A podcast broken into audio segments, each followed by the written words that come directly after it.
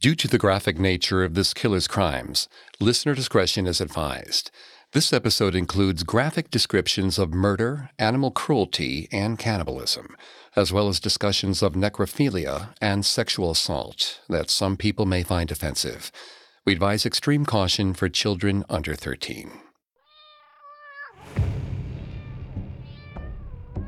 The summer of 1977 was a stressful time for Beatrice Chase. Her 27 year old son, Richard, had grown increasingly volatile since his discharge from the Beverly Manor Psychiatric Hospital. Beatrice had not explicitly barred her son from visiting, but had not invited him over in a while. She found her life was simpler the less she saw of Richard. Then, one afternoon while Beatrice was home alone, she heard a frantic banging at her door. It was too loud for it to be her cat. She didn't hear any voice, but guessed it was Richard. He was probably having one of his fits. She couldn't see him like this. Then the knocking ceased, and an even louder noise resounded off the porch. Beatrice rushed to the door, flinging it open. Richard stood there, holding her cat by the tail. He had killed it with a single gunshot. Despite her horror at what her son had done, Beatrice Chase never reported the incident to police. What happened that summer day did not become public knowledge until after her son was a household name, after he had killed six innocent people.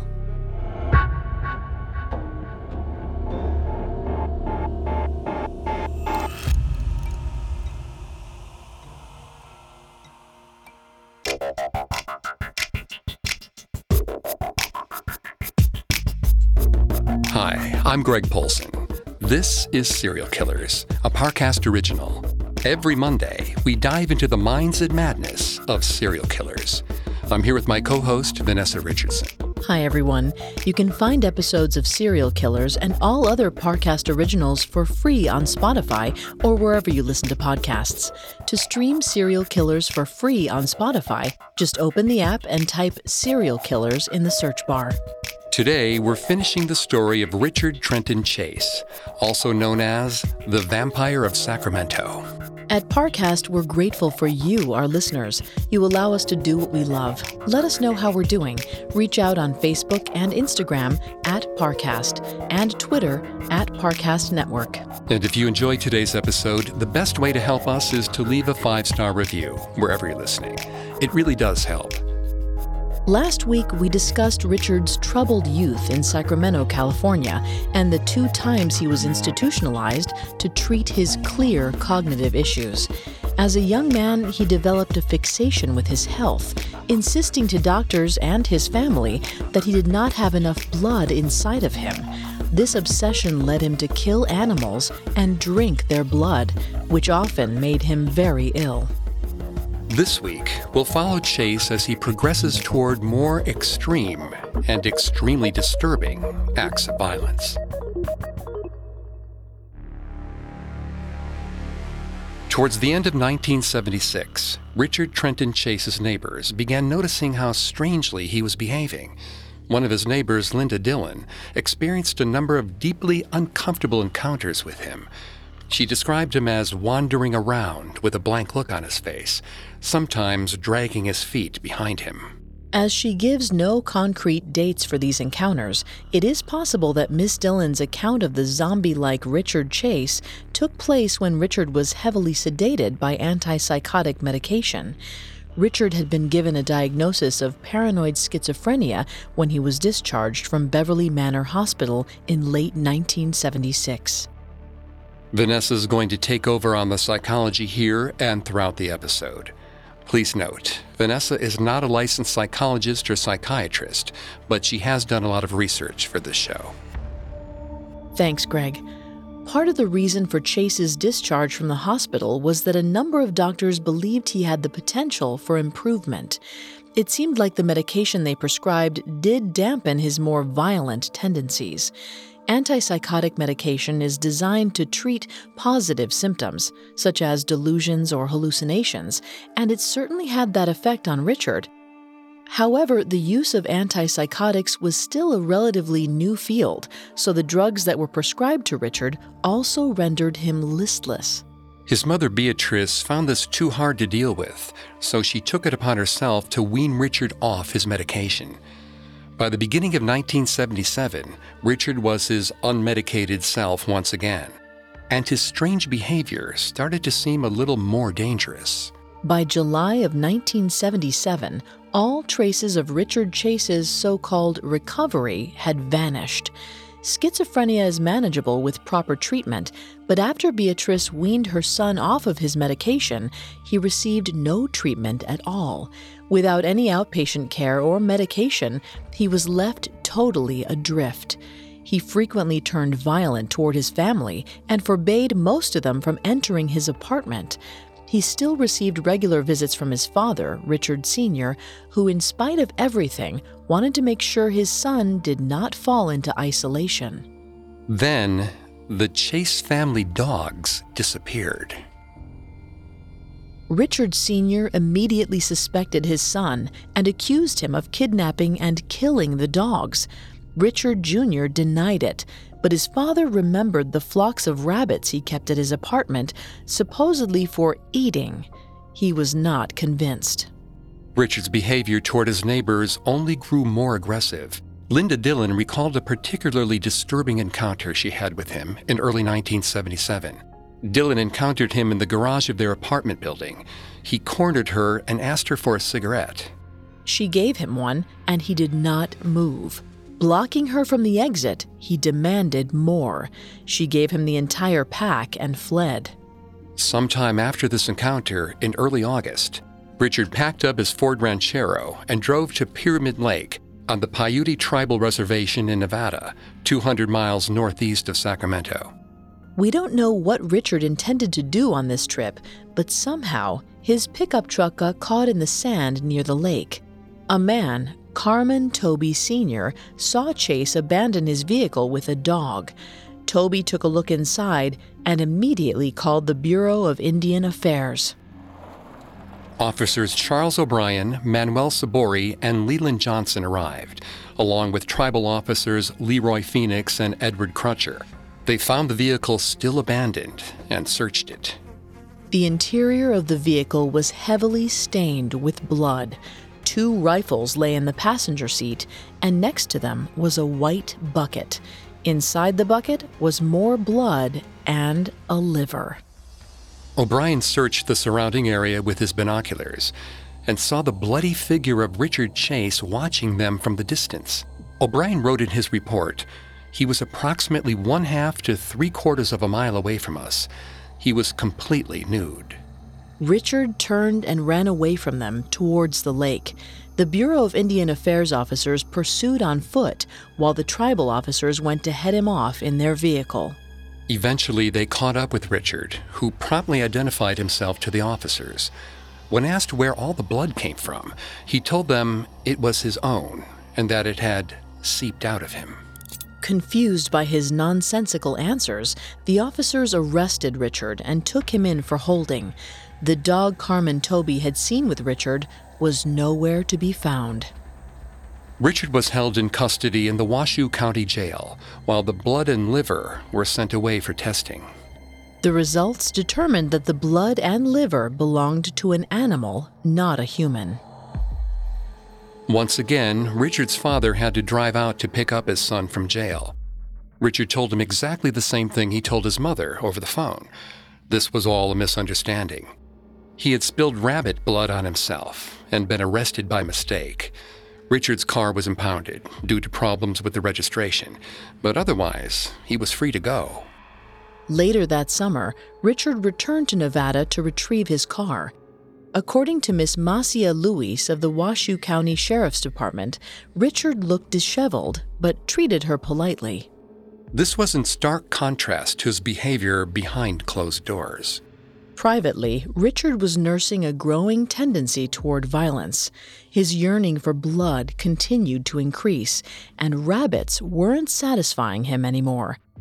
On October 1, 1977, he bought a dog from the SPCA for $15.90. He returned on October 10th and bought another. Shortly afterward, in either late October or early November, Richard purchased a dog from Elaine Meyer and attempted to haggle down her asking price of $25. His attempt at bargaining was unsuccessful, but he purchased the dog anyway. According to Meyer, the dog was extremely wary of him as Richard took it away. In mid November, Richard visited Daniel Owens, who was selling Labrador puppies for $10 each. He introduced himself as a breeder, but Owens noted that he paid no attention to sex when selecting which dogs he was going to buy. None of it sated Richard, but he didn't have enough money to keep this up. Around the same time in November, the Sunseth family, neighbors of Richard's, reported their family dog missing. When he saw their ad in the newspaper, Richard called the Sunseths and taunted them, saying he had taken their dog. According to Mr. Sunseth, the man on the phone sounded almost incoherent and possibly high. When Mr. Sunseth demanded to know who he was, Richard hung up. None of the dogs Richard acquired were ever seen again. But dog napping was not the only thing that occupied Richard Chase. In the first week of December 1977, he walked into Big 5 Sporting Goods and purchased a 22 caliber Luger-style pistol for $69.99. To purchase the gun, he was asked if he had ever been admitted into a psychiatric institution. He lied and said no.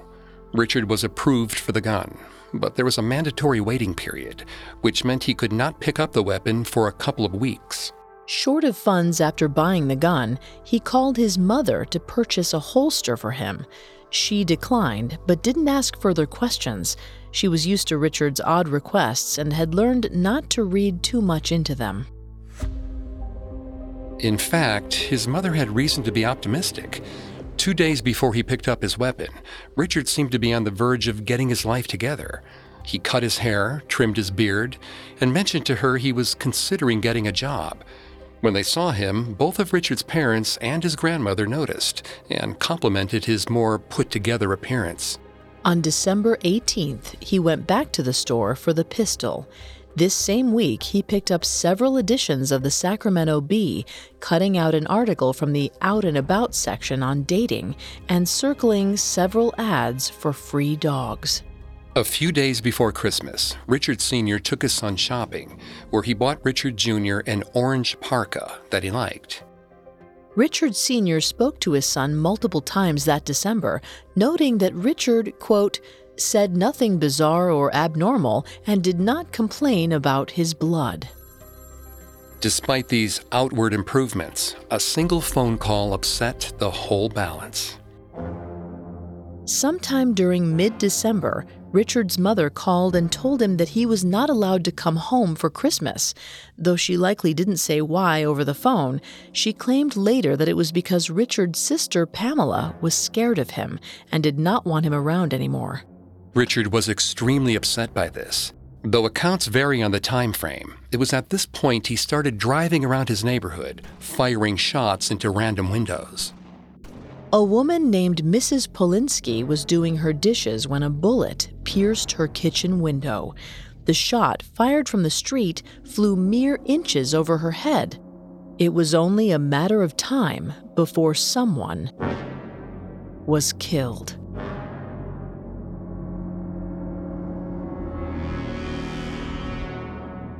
Coming up, Richard Trenton Chase tastes human blood for the first time. Now, back to the story. 1977 was a turbulent year for Richard Trenton Chase. After his release from a mental institution, the schizophrenic 27 year old had been weaned off his medication and relapsed. He suffered from violent and unpredictable tendencies, which climaxed when he was arrested near Lake Tahoe with a car full of weapons and blood. When the authorities determined it was animal blood, he was released, and he went back to Sacramento. But that fall, his behavior became increasingly erratic. He bought a number of dogs from local sellers and stole others. He would later confess to bringing the dogs back to his apartment, where he killed and ate them. But these killings did not satisfy him, and he purchased a 22 caliber pistol on December 18th. His neighbor, Linda Dillon, heard muffled gunshots coming from his apartment on several different occasions. This only strengthened her resolve to move out of the apartment complex as soon as possible. If he hadn't already, this neighbor of hers was going to do something bad really soon. She was right to worry. On December 29, 1977, Richard committed his first murder. That evening, 51 year old engineer Ambrose Griffin was unloading groceries in his driveway. Suddenly, he was shot by a figure in a passing car. He died almost immediately. The police were mystified. It was the most difficult type of crime to solve, one where the killer had no motive or physical connection to the deceased. Griffin had never met Richard Chase, so the only possible evidence the police had were two 22 caliber shell casings on the street. In early 1978, the Sacramento Bee ran an editorial about the killing. Richard bought a copy for himself on January 5th and kept the editorial. He seemed to enjoy reading press coverage of his killings. Eleven days later, he would begin to show signs of paranoia. He suspected his neighbors of snooping on him, so he devised a strategy to get them away. On January 16th, several of Richard's neighbors on Watt Avenue heard a loud knocking on their door. A moment later, they noticed smoke billowing from their garage. They found burning newspapers inside and quickly put them out. Unlike the murder of Ambrose Griffin, it was a victimless crime, and the police did not look far into it. His neighbors had no idea who had set the fire until months later. Soon after the fire, Richard told his mother over the phone that he wanted to go rock hunting. Richard's father showed up that Saturday to take him hiking. Mr. Chase recalled Saturday, January 21st as an ordinary day. He said Richard did not act bizarre, said nothing unusual, had no complaints about health, no arguments, and generally acted like a normal 27 year old spending time with their father. Richard Sr. had no way of knowing that three weeks prior, his son had become a murderer. On the evening of January 22nd, Richard's mother, Beatrice, and grandmother, Holly Neese, were having a quiet Sunday in Beatrice's apartment. They were surprised by Richard's appearance at the door, and even more surprised by how normal he looked. Before leaving, Richard asked his grandmother how her dog was doing. Flattered by Richard's surprisingly considerate behavior, Holly gave him $10 on his way out. But the next day, all their hopes about Richard's new normalcy would be shattered. At around 9 a.m. on January 23rd, Jean Layton was watching television in her home, several blocks away from Richard's apartment. She began to hear a strange noise at the back of her house. Ms. Layton stood and went to see what it was. Richard Chase was sitting on her back porch, wearing a blue jacket. When he saw her through the window, he said, Excuse me, as if trying to get her to let him in. Ms. Layton promptly called the police, but only a few minutes after placing the call, the unsettling young man had vanished. About an hour later, Robert and Barbara Edwards were returning home from some morning errands. As they entered their home, they saw Richard Chase in the process of robbing them. He had taken $16 and had begun to fill a bag with other valuables. Seeing the homeowners return, Richard fled, leaving through their back window and jumping over a fence. Mr. Edwards charged after him, yelling at him to stop. During the chase, Richard yelled back with the typically strange response I'm only taking a shortcut, as if Mr. Edwards thought he was a trespasser rather than a burglar. Richard managed to evade Edwards, and Edwards finally returned to his house. It was in shambles.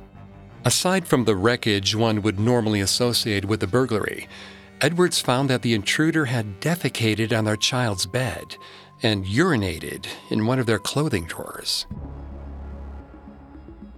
Sightings of Richard Chase continued throughout the day, each one stranger than the last. Shortly after 11 a.m., a young woman named Nancy Holden parked her car at the pantry market to go shopping. Someone called her name. She turned and saw a strange, disheveled man in an orange jacket. He looked filthy. She immediately noticed some kind of crusty yellowish substance around his mouth. He asked her a question which at first confused her. Weren't you on Kurt's motorcycle when he was killed? Kurt was her high school boyfriend who had died in a motorcycle accident. She told this man that she had not been and asked who he was. He said he was Rick. Finally, she remembered who he was Rick Chase, one of Kurt's friends.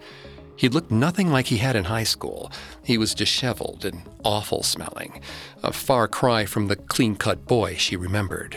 He broke off their conversation, but as Nancy kept shopping, Richard approached her over and over, asking her where she was going. By the time he stepped behind her in the checkout line, she knew she had to get away from him. The moment Nancy finished her shopping, she went straight for the parking lot. She jumped into her car. But Richard caught up with her and attempted to grab at the passenger side door. He missed, and Nancy Holden sped away, Panting in fear, she checked the rearview mirror and saw Richard staring after her, not making any effort to pursue. Nancy Holden did not report this incident for days until its connection to Richard's future grisly actions became known. Immediately after Nancy Holden's strange encounter, Richard Chase was spotted by another bystander. Between 11:30 a.m. and noon that day, Richard Eastlick was watching television in the living room of his house, which was located almost immediately behind the pantry market. Outside the window, he saw a thin white male wearing what he described as an orange ski jacket walking through the neighborhood. And then, moments after he'd been seen, the man passed out of sight once again. Two doors down, 22 year old Teresa Wallin was spending her day off cleaning the house she shared with her husband, David. Teresa was three months pregnant, so was trying not to overexert herself. She was carrying a white garbage bag toward the door when it unexpectedly swung open. A man stepped through. He was a horribly dirty man and wore an orange jacket. In his hand was a pistol. He raised it and fired two shots. Before she could react, he raised the weapon and fired. Richard Eastlick later told the investigators that he heard three to four shots coming from the south of his home, but he did not investigate. In fact, no one nearby went to check on Teresa. That evening, at around six o'clock, Teresa's husband, David Wallin, returned home from a long day at work. Their house was dark when he arrived. He unlocked the door and entered. Garbage was scattered all over the floor, and their stereo was playing. He called for Teresa, but received no response. A figure slunk through the darkness, moving quietly toward David. It was their German shepherd, Brutus. The dog whined. Something was wrong. David could see the floor was spotted with large, dark, circular stains like the ring left by a bottom of a glass or bucket. At first, David thought they were oil. He followed them, step by step, to the master bedroom. He opened the door and peered inside. Then, he screamed. What he saw inside shook him to his core. Teresa lay splayed on her back, her sweater pulled up, and her pants below her ankles. Her chest had been mutilated, and her torso was cut open below the sternum. A used paper yogurt cup was beside her body, stained with blood. David realized with horror that the rings he had been following were the approximate size and shape of a bucket. It was as if the murderer had collected her blood as he dragged her out of the living room. Panicking and inconsolable, David ran to his neighbors to report the horrible scene he had found in his home. The first policemen on the scene were patrol officers Gary Flanagan and Tom Savage. Before even entering the house, they noticed that the murderer had left a 22 caliber shell in the mailbox, almost like a calling card. Savage was the first of two to lay eyes on the body. while Officer Flanagan waited on the porch with the rest of the Wallin family. He would later tell reporters that the scene gave him nightmares for weeks afterward. The evidence indicated that Richard Chase had sexually assaulted the body of Teresa Wallin, as well as butchered her for her blood. Criminologist David Wilson later posited that the horrible state of Teresa Wallin's body was an expression of curiosity due to prolonged sexual frustration. But for the moment, investigators were unsure what to make of it all. The next day, on January 24th, Richard purchased another copy of The Sacramento Bee, just like he had following the murder of Ambrose Griffin. Later that evening, he called his mother. She wasn't home, so he spoke to his grandmother, Holly Neese. According to her, he seemed in good spirits. Then, on January 25th, the badly mutilated body of a puppy was found not far from the Wallin home. Richard's thirst for blood was far from sated. Lieutenant Ray Biondi, the officer in charge of the investigation, was sure that whoever had committed the unspeakably violent act against Teresa Wallin would kill again soon. Richard spent the next few days canvassing the neighborhood, going door to door, pretending to be a collector of old magazines. Many residents of the area reported hearing strange sounds at their doors, which would cease once they called out.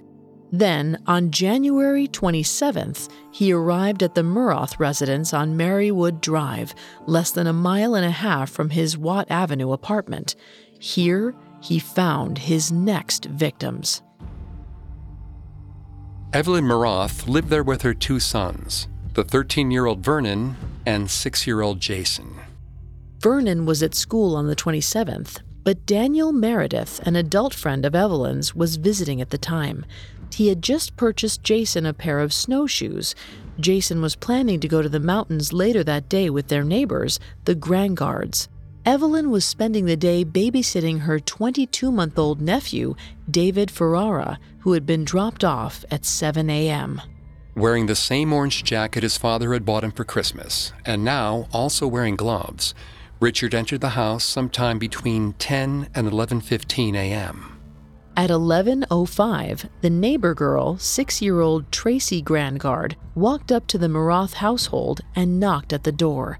Her mother, Neone, had sent Tracy to see what was holding Jason up. No one answered, and she returned across the street to her mother. Neone looked out at the Miroth household. There was a red station wagon in the open garage, and no other cars in the driveway. When she looked back mere minutes later, the station wagon was gone. When she expressed her concern to another neighbor, Nancy Turner, Turner took it upon herself to check it out. She went over to the Miroth household and stepped through the back door. Turner emerged a few minutes later in a daze. She walked over to Neone and said distantly, It's Evelyn, and I think she's hurt, and there's blood all over. Lieutenant Biondi received a call from local police shortly after 1 p.m. Investigators arrived to find the Miroth house had been transformed into a slaughterhouse. 52 year old Daniel Meredith was the first body they saw. He had been shot through the head. Further in lay Evelyn's six year old Jason, shot through the head and neck. He was still wearing his brand new snowshoes. Evelyn was found in her bedroom, and the bathroom tub was full of bloody water. Her body had been stripped naked and horribly mutilated, the intestines removed. Forensic analysis later determined she was sexually assaulted with a kitchen knife. Even hardened police officers were scarred by the grisly scene they found at the Miroth household. But as grotesque as the scene was, the most shocking thing was what was missing. 22 month old David Ferreira was nowhere to be found.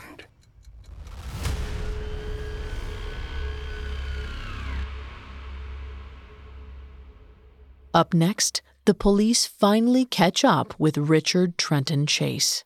Now back to the story. By January 28, 1978, the 28 year old Richard Trenton Chase had killed five people. The first, Ambrose Griffin, was a drive by shooting. The other four were far more gruesome. He had killed Teresa Wallin, Evelyn Miroth, Daniel Meredith, and Jason Miroth with the same 22 caliber pistol and mutilated Teresa and Evelyn's corpses. Evelyn Miroth's 22 month old nephew, David Ferreira, was still missing. Investigators held on to a slim hope that the child was still alive, but even if he was, the clock was ticking. By this time, the FBI Behavioral Science Unit had become involved in the investigation. Agents Robert K. Ressler and Russ Vorpagel developed a profile of the perpetrator. They surmised the killer was a white male in his mid 20s, malnourished, probably with poor hygiene. Ressler based his assessment of the killer's body type on the now dated studies of Dr. Ernst Kretschmer and Dr. William Sheldon. Both Sheldon and Kretschmer believed there was a strong correlation between body type and mental temperament, so they believed introverted schizophrenics tended towards slim builds. Ressler's assumption of the suspect's age was based on the theory that schizophrenia usually develops during one's teenage years and that most sexual murderers are under 35. Since the killings took place in a relatively small geographic area, police canvassed the streets surrounding the borough of Sacramento, where the Wallin and Miroth murders had taken place, searching for a suspect. Meanwhile, volunteers joined the search for the missing toddler, David Ferreira. Soon after they began their search, the name Richard T. Chase appeared on their radar. Nancy Holden, the former high school classmate of Chase's, had finally come forward about her uncomfortable encounter with Chase on the day of the murders. Her father, who was a retired police sergeant, had insisted she make a formal report when he heard her story. When Holden's description matched the other eyewitness reports almost perfectly, Rookie detective Bill Roberts was certain they had their man. He recruited two other detectives, Ken Baker and Wayne Irie, to come with him to Richard's apartment on Watt Avenue. The three detectives positioned themselves around Richard's door and knocked. There was no response. Without a warrant, they could not force their way into the apartment. Roberts went to the apartment manager's office and called Richard's number. Richard answered the phone and almost immediately hung up when he did not recognize the other man's voice. Roberts placed another call to his supervisor, Lieutenant Biondi, to ask what to do. Then he heard a scream behind him. It was the apartment manager. Thinking the detectives had left, Richard had exited his apartment with a McDonald's french fries box in his hands seemingly heading toward his parked ranchero. Upon seeing Detective Irie, he broke into a run. Irie pursued. Detective Baker jumped out of the doorway he was hiding in and ordered Richard to stop. Richard threw the box at him. Baker knocked it out of the way and delivered a blow to Richard's head. As Richard went down, Detective Baker landed on top of him. Irie jumped on Richard as well. Irie would later describe the struggle I pulled my service revolver and stuck it in his ear. I told him to quit fighting or I was going to blow his brains out. Well, he didn't quit fighting, and that's when I found out I'm not like him. I couldn't kill him. Detective Baker drew his 45 and bashed Richard in the head with it. The heavy blow finally rendered Richard Chase docile enough to arrest. They pulled Richard Chase to his feet as the patrol cars arrived. Chase kept squirming, trying to reach for his back pocket. The detectives searched him and found Daniel Meredith's wallet. The volume of damning evidence against Richard only mounted when the officers looked in the McDonald's box. Inside was a small pile of evidence bloody rags and papers, some brain matter, and a diaper pin from David Ferreira's crib.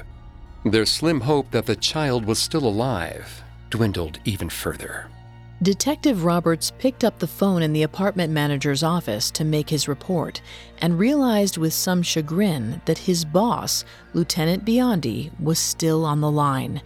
He apologized, but Biondi laughed off Roberts' concern, saying it was okay since he got a little busy.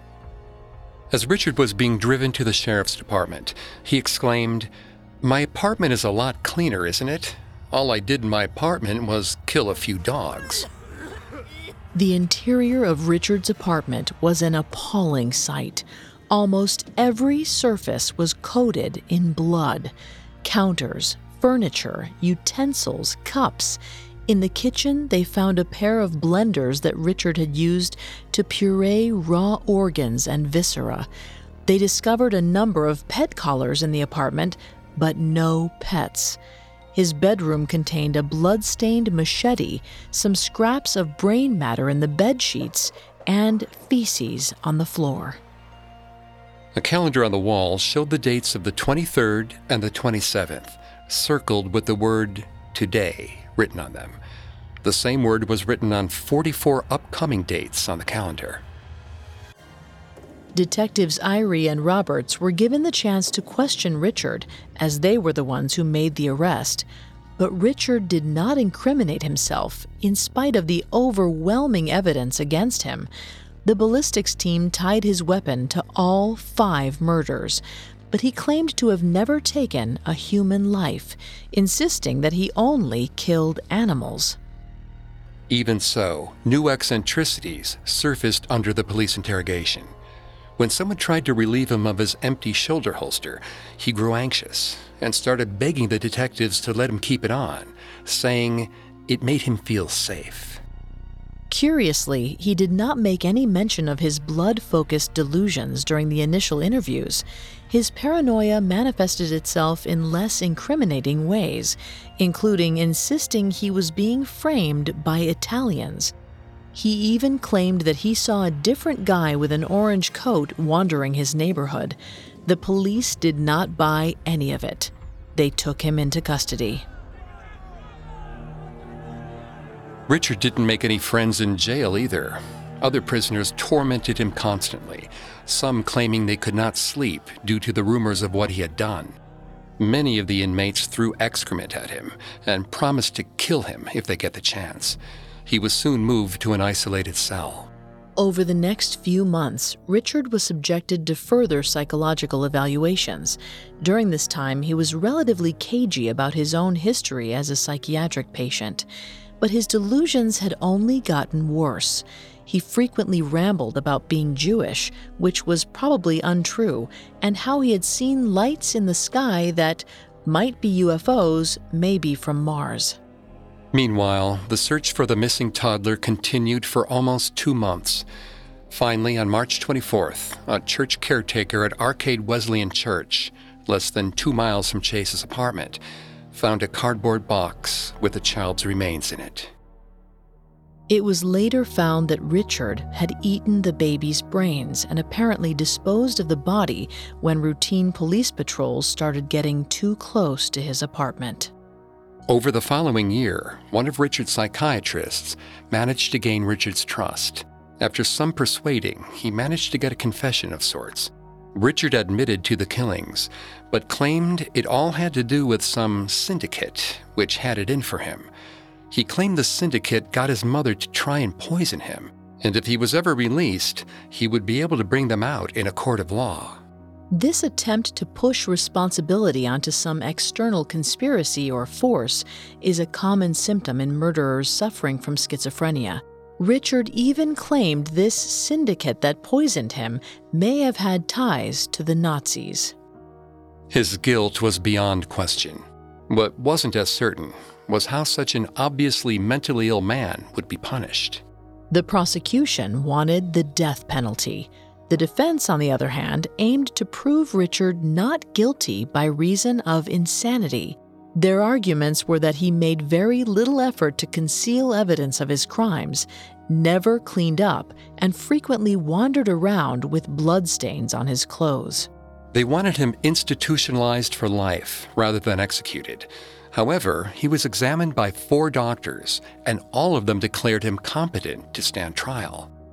In response, Richard wrote a statement saying he underwent temporary insanity during the events of the murders, so was not in full control of his actions. But the trial went on. It began on January 2, 1979. Richard was charged with six counts of murder.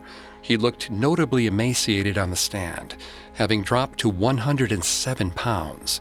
He was described by reporter Iris Yang as dull, limp, with a sallow complexion, and scarcely a spare ounce of flesh clinging to his bony frame. Contributing to the prosecution's case was a written assessment of Chase by Dr. Theodore M. Oudland.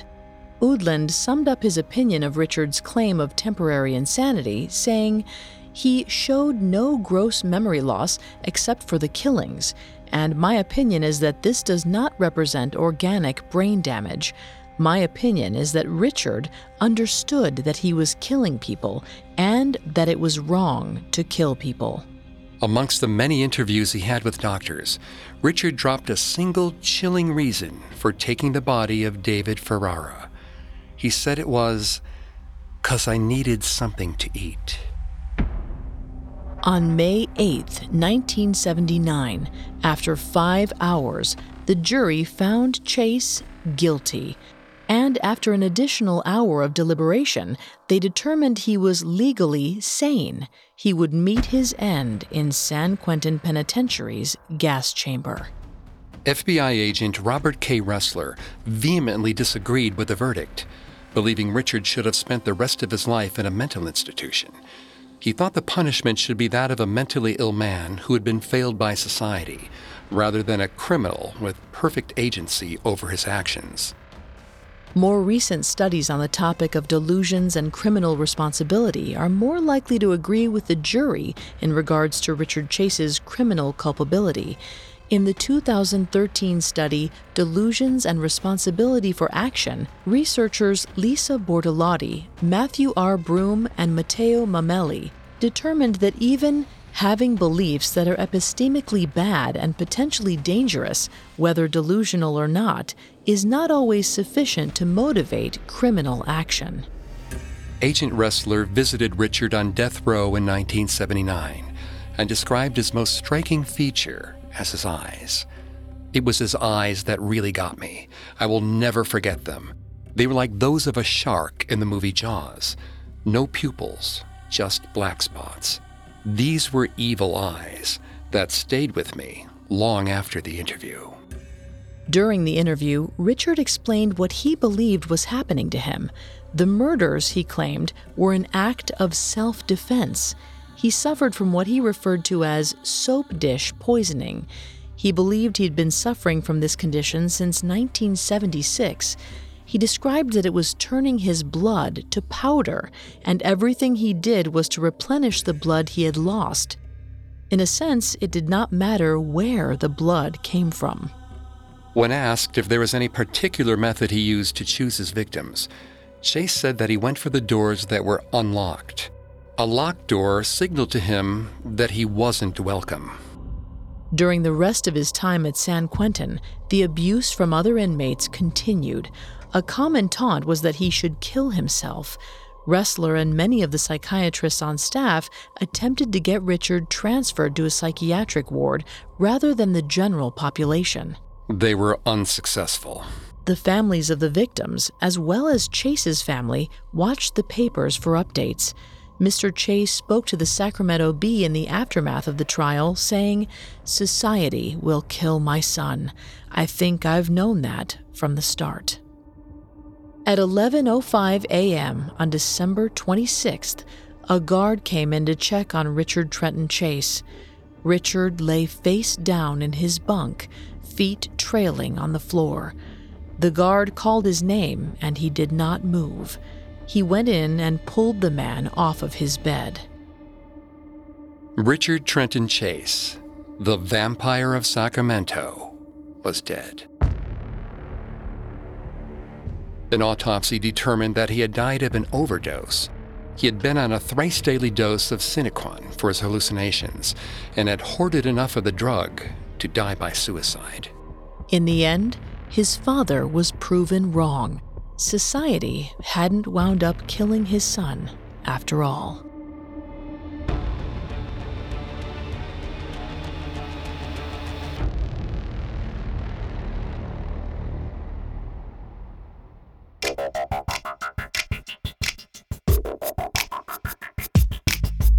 Thanks again for tuning in to Serial Killers. For more information on Richard Trenton Chase, amongst the many sources we used, we found Vampire The Richard Chase Murders by Kevin M. Sullivan, extremely helpful to our research. We'll be back Monday with a new episode. You can find more episodes of Serial Killers and all other Parcast originals for free on Spotify. Not only does Spotify already have all your favorite music, but now Spotify is making it easy for you to enjoy all your favorite Parcast originals, like Serial Killers, for free from your phone, desktop, or smart speaker. To stream Serial Killers on Spotify, just open the app and type Serial Killers in the search bar. Several of you have asked how to help the show, and if you enjoy the show, the best way to help is to leave a five star review. And don't forget to follow us on Facebook and Instagram at Parcast and Twitter at Parcast Network. We'll see you next time. Serial Killers was created by Max Cutler, is a production of Cutler Media, and is part of the Parcast network. It is produced by Max and Ron Cutler, sound designed by Anthony Valsic, with production assistance by Ron Shapiro and Paul Mahler. Additional production assistance by Travis Clark and Maggie Admire. This episode of Serial Killers was written by Robert Teamstra and stars Greg Polcyn and Vanessa Richardson.